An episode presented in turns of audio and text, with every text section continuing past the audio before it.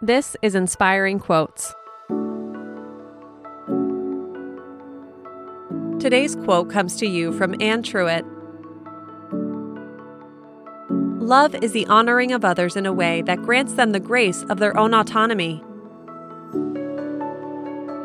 Anne Truitt's words, published as a collection of excerpts from her personal journal in 1982, remind us that real love means seeing and appreciating people for who they are.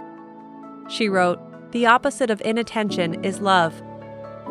The renowned artist was known for her large scale, minimalist sculptures, but her written words convey a lesser known aspect of her artistry, one full of wisdom and care for her fellow humans.